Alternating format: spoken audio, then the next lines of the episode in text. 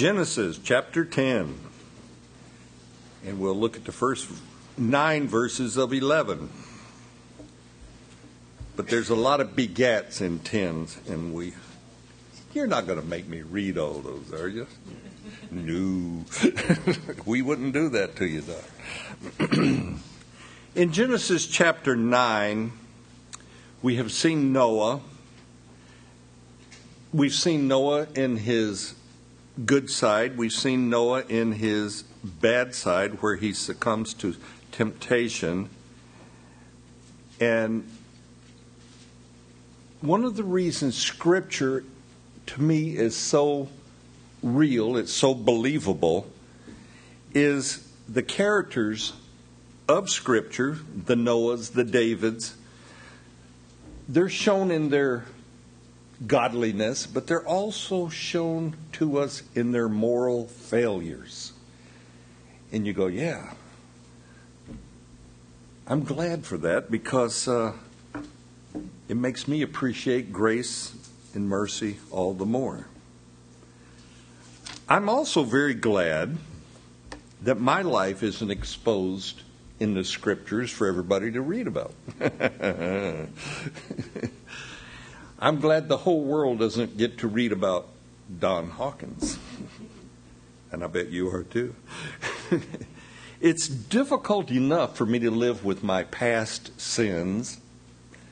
It's difficult enough to live with my past bad decision without having the whole world privy to my mistakes. But we get to look at Noah. We get to look at the uh, characters in Scripture, and we see the good and we see the bad. I recently uh, spoke with a fellow who used to attend here. It used to be his home church. And he felt like he needed to come to me and talk to me and confess all of his BC sins, that's before Christ sins. He had come under condemnation from the from the church he is currently attending, and they were urging him to go and confess all of his sins, even before he was a Christian, to everyone that he knew. And I simply told him if his sins are BC before Christ, and you have repented of them, you have no need or reason to confess them to me. Now, I can appreciate the fact that this man was attempting to be open and transparent, which we are to be, but our past sins are just that. They are past sins.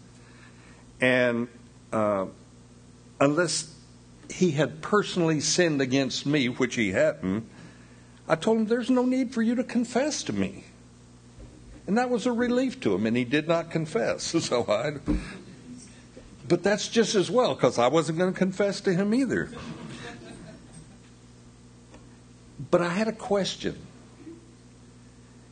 And I didn't say anything to him, but I was wondering why did his current church put this guilt trip on him that he needed to confess all of his past sins? It might not have been a question to him, but it sure was a question to me why they would want him to do that. Now, I say all of that to say this there is only a few of you who need to come humbly to me and confess your sins, and I'll let you know who you are after the service. and I hope I'm just kidding, and I hope that you don't do that. but you know, Scripture speaks very highly of Noah. Noah was a righteous man. And it's only fitting, though, that Scripture also speak of Noah's shortcomings. And if you and I were to live like Noah did 950 years,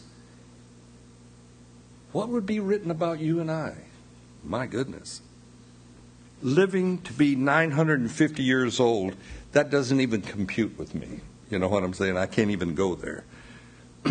I'm only 68. Ha ha! Young whippersnapper. But you know, at 68, I get up every morning and take inventory. to see what's working and what isn't working. And so I can't even imagine living to be 950 years old. So let's jump into chapter 10, and we'll uh, we'll read. We're going to try to go through the whole chapter and part of 11, but chapter 10, verse 1. Now, this is the genealogy of the sons of Noah Shem, Ham, and Japheth. And the sons were born to them after the flood. The sons of Japheth were Gomer, Magog, uh, Madai, Javan, Tubal, Meshech, and Tiras. Now we're going to skip verses 3 and 4 because all they are is begats. Verse 5. From these, the coastland peoples of the Gentiles were separated into the lands, every one according to his language, according to their families, into their nations. We have the sons of Japheth. Japheth was the father of the what we call the Indo-European peoples, from Western Europe to India, and they are linked or tied together by similar linguistics. Japheth, uh, his sons settled as far north as Russia, Magog, and as far south as Iran and Iraq. And so this is Noah's son, Japheth. Then in uh, verse 6, we'll, we'll look at verse 6 through 20 here. And the sons of Ham were Cush, Mizraim, Put, and Canaan. In verse 7, we got more begats. Verse 8, Cush begat Nimrod. He became a mighty one on the earth. He was a mighty hunter before the Lord. Therefore, it is said, like Nimrod, the mighty hunter before the Lord. And the beginning of his kingdom was Babel, Erech, Akkad, uh, Calneh, and the, and the land of Shinar. From that land he went to Assyria and built Nineveh, Rehoboth, uh, and Calah. Now we're skipping verses 12 through 19. You can cover a lot of ground when you skip a lot of verses. We're going to skip 12 through 19. More begats.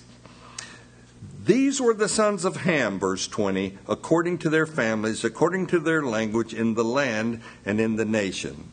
Cush, the son of Ham, begat Nimrod. Now we're going to talk about Nimrod a little bit. Nimrod simply means let us rebel. Can you imagine naming your son that? Ham and his descendants have been cursed by Noah. Uh, they're to be in servitude to Shem and Japheth. And it is Cush who is thought to have rejected this curse, this servitude role for himself and his descendants. And Cush now has a son, and he trains that son to be a skilled hunter, not only of wild beasts, but Nimrod, the son of Cush, becomes a hunter of men. Nimrod is a mighty man, but Nimrod is a very evil man.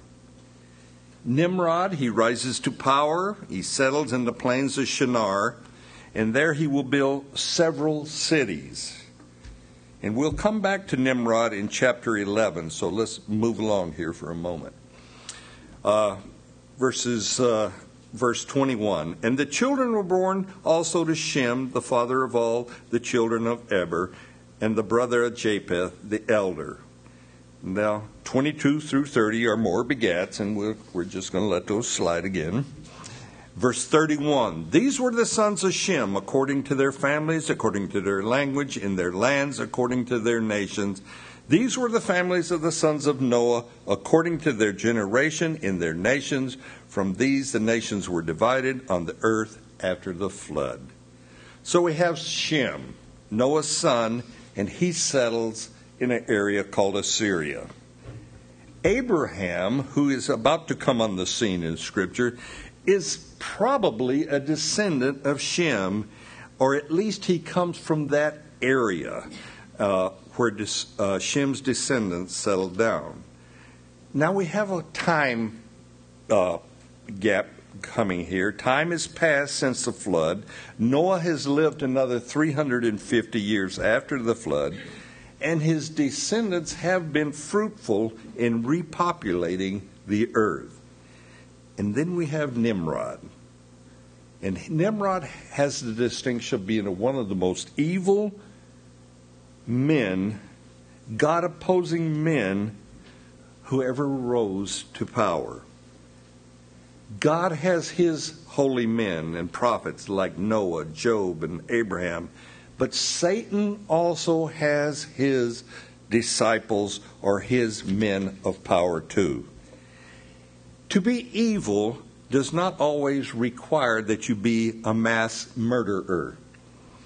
To be evil can simply be opposing God or replacing God and doing your own thing. Now, we don't look upon that being evil, do we?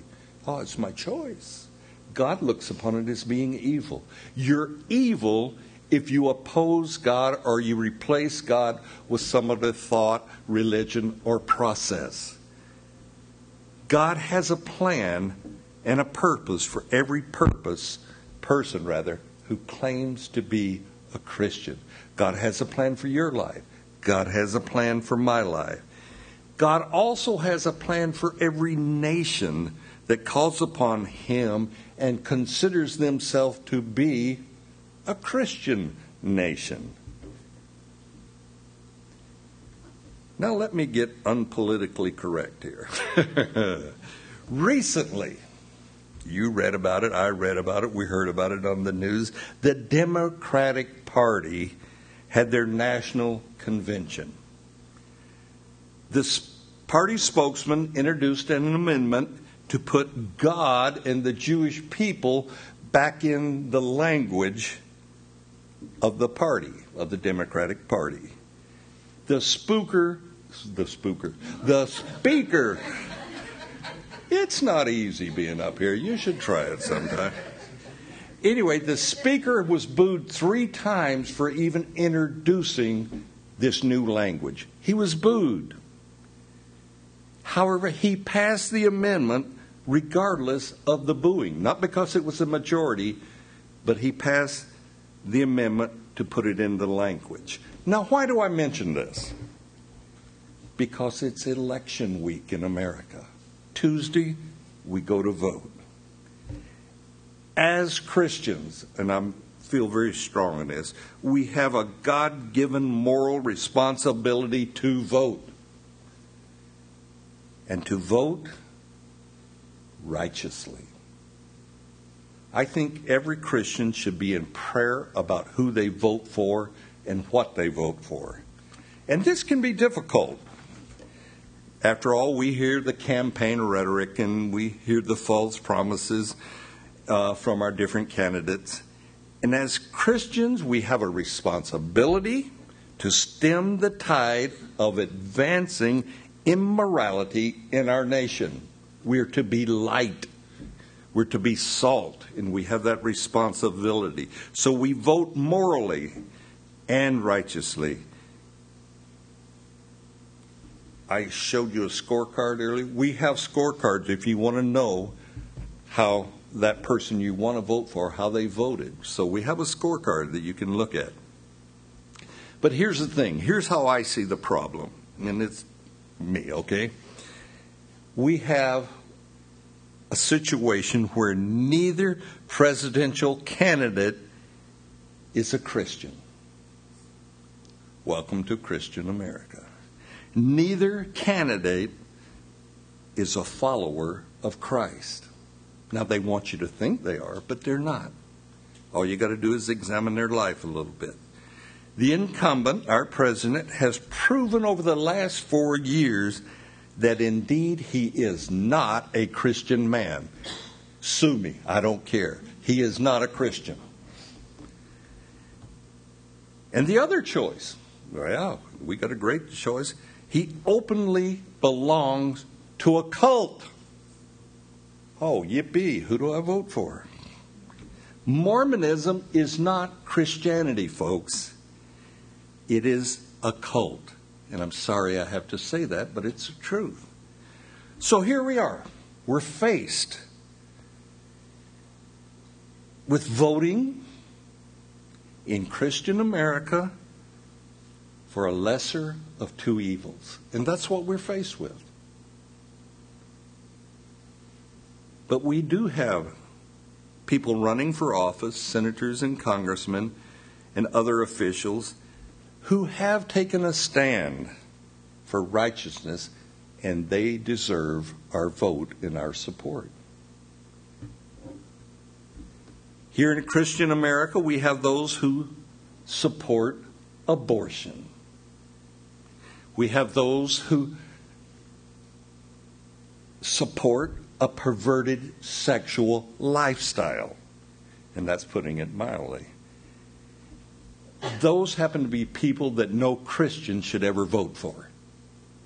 Point blank, they are against God in their philosophy and thought and way of governing.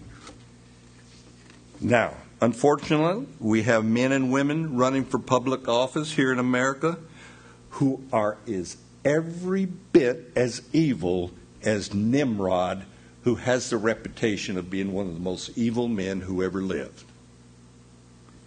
Nimrod, according to Bible scholars and Jewish history, was responsible for establishing anti God governments throughout the Middle East.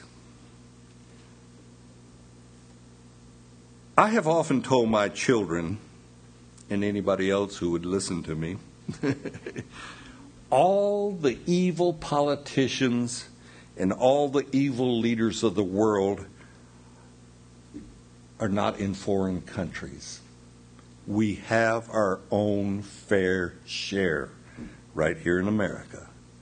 We have those who oppose God here in America, who are in a position in the government and they do not deserve a Christian's vote. It's that simple. So make sure you vote this Tuesday and vote righteously and vote wisely and prayerfully. Got on a soapbox, did I'm off the soapbox. Now, Genesis 11, verses 1 through 9. I'll try to try to stick to scripture now. Now the whole world had one language and one speech, and it came to pass as they journeyed from the east that they found a plain in the land of Shinar, and they dwelt there. Then they said to one another, Come, let us make bricks and bake them thoroughly. That they they had brick for stone, and they had asphalt for mortar. And they said, Come, let us build ourselves a city and a tower whose top is in the heavens let us make a name for ourselves, lest we be scattered abroad over the face of the whole earth. But the Lord came down to see the city and the tower which the sons of men had built. And the Lord said, Indeed, the people are one, and they have one language. And this is what they begin to do. Now, nothing that they purpose to do will be withheld from them. Come, let us go down there and confuse their language, that they may not understand one another's speech. So the Lord scattered them abroad from there over the face of all the earth, and they ceased building the city. Therefore its name is called Babel, because there the Lord confused the language of all the earth, and from there the Lord scattered them abroad over the face of all the earth.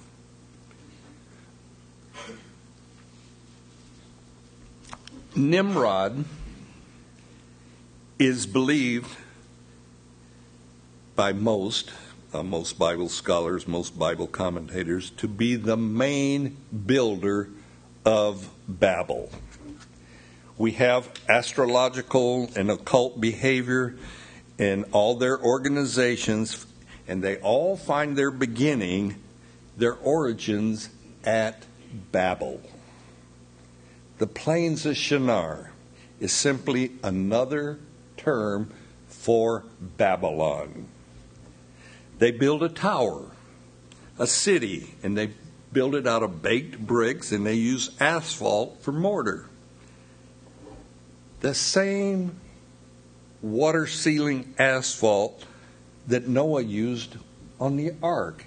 And you say, well, that's a coincidence. They needed to stick the bricks together somehow. No, there's many who believe that Babel was attempting to make itself waterproof because they didn't believe God's command that he would never again would destroy the world with water, with floods. So we have men trying to circumvent what they think is a God's promise. Verse 5 God takes note of the Tower of Babel. This tower in Babel is nothing more than a place of worship for men who oppose God. And you say, well, why in the world would anyone build a tower to worship in? Well, America's had her towers, hasn't she? In 2001, we had the Twin Towers of Finance in New York City that were destroyed by terrorists. You know, you listen to that, you watch it on TV, and every now and then you get a, a moment of clarity, a moment of truth. And I heard one news reporter say, when he described the towers, he says, It's the financial temples of America where the rich worship. And I thought, wow, that guy hit the nail on the head. But the Tower of Babel was nothing more than this edifice of man's intellect, which is opposed to or in place of God, the living God. Verse 6 tells us the people are one, they're united, and they're united against God. Now, those of Babel didn't necessarily adopt anti God legislation like we do here in America. They didn't make signs or posters declaring, we are against God. But their opposition to God was simply adopting another form of worship, their own intellect and their own pleasure is that worship.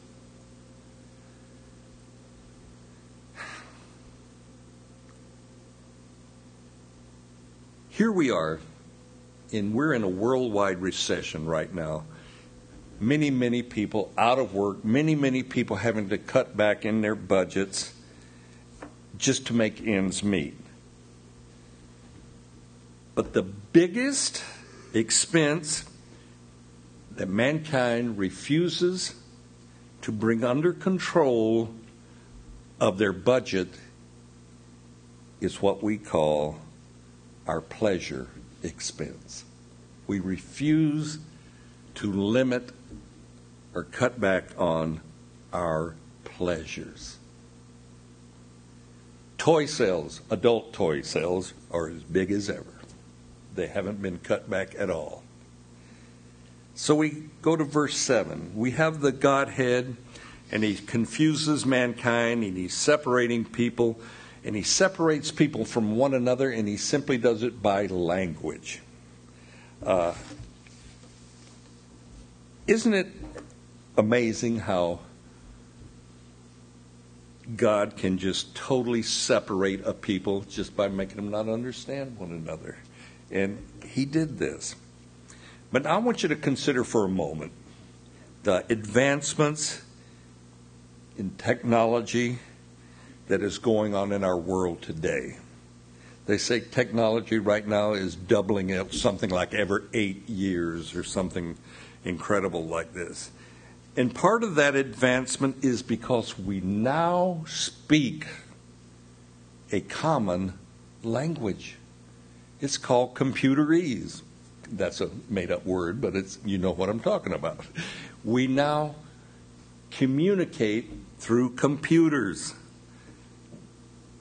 Our our communication on the internet even has its own little language, its own little acronyms. If you need information on any subject, what do you do? You Google it. No need for encyclopedias anymore. You Google whatever you want to know. And we use um, terms like LOL I'm just learning these, by the way. OMG. You've heard that one? Oh my God.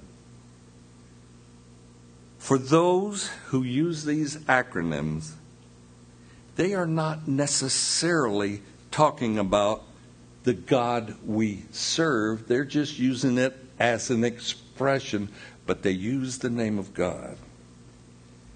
And they use that term instead of paying respect to the living God.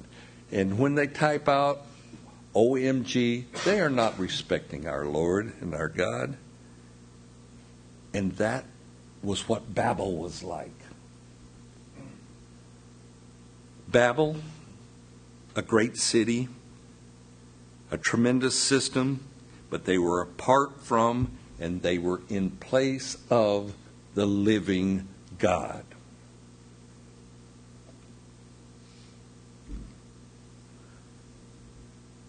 So, what is the lesson that we learn today from Nimrod? What do we learn from Babel? What is God wanting to tell you and I through Scripture about the past sins, the past errors of Babylon? It's really relatively simple.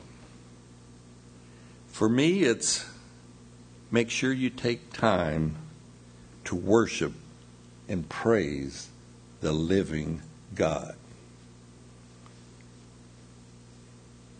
Worship. Mike and the worship team put a lot of time and practice into it.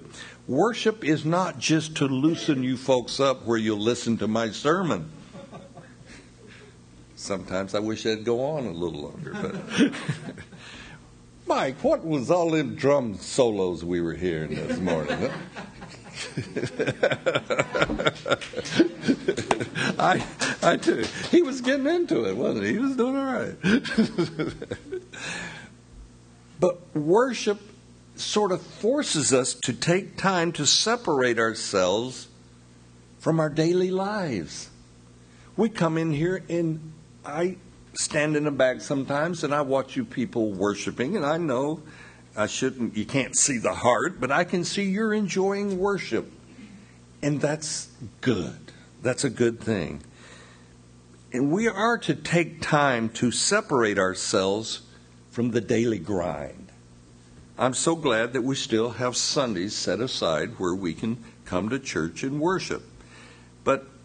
We also need to take time to separate ourselves from some of the distractions that are in our daily lives, like a computer monitor. Oh, could have talked all day without saying that, couldn't I?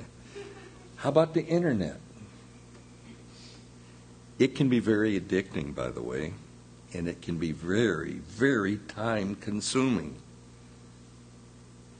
The people of Babel did not necessarily hate God. They just wanted to replace him. They wanted to push him aside to a place of unimportance in their life.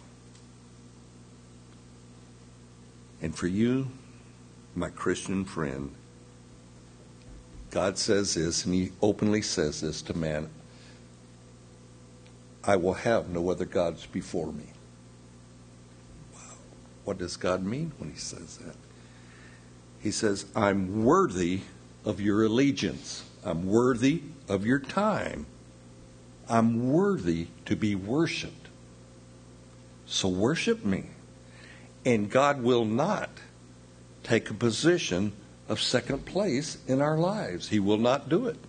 He will change our lives. He will bring havoc to our lives before He allows us to put Him in a place of second place. Uh, these little marquees that you see in some of the churches when you drive around, and it says, If God is your co pilot, change seats. I like that. you know, change seats, make him pilot. But God will have no other gods before him. He's secure in and of himself enough that he will not let you relegate him to second place. He won't do it. Now, the God of Babel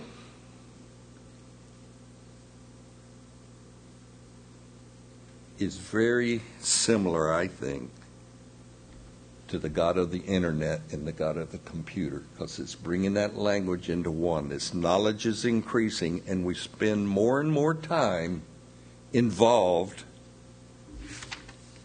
many of us, on the internet than we do in our worship and praise of God.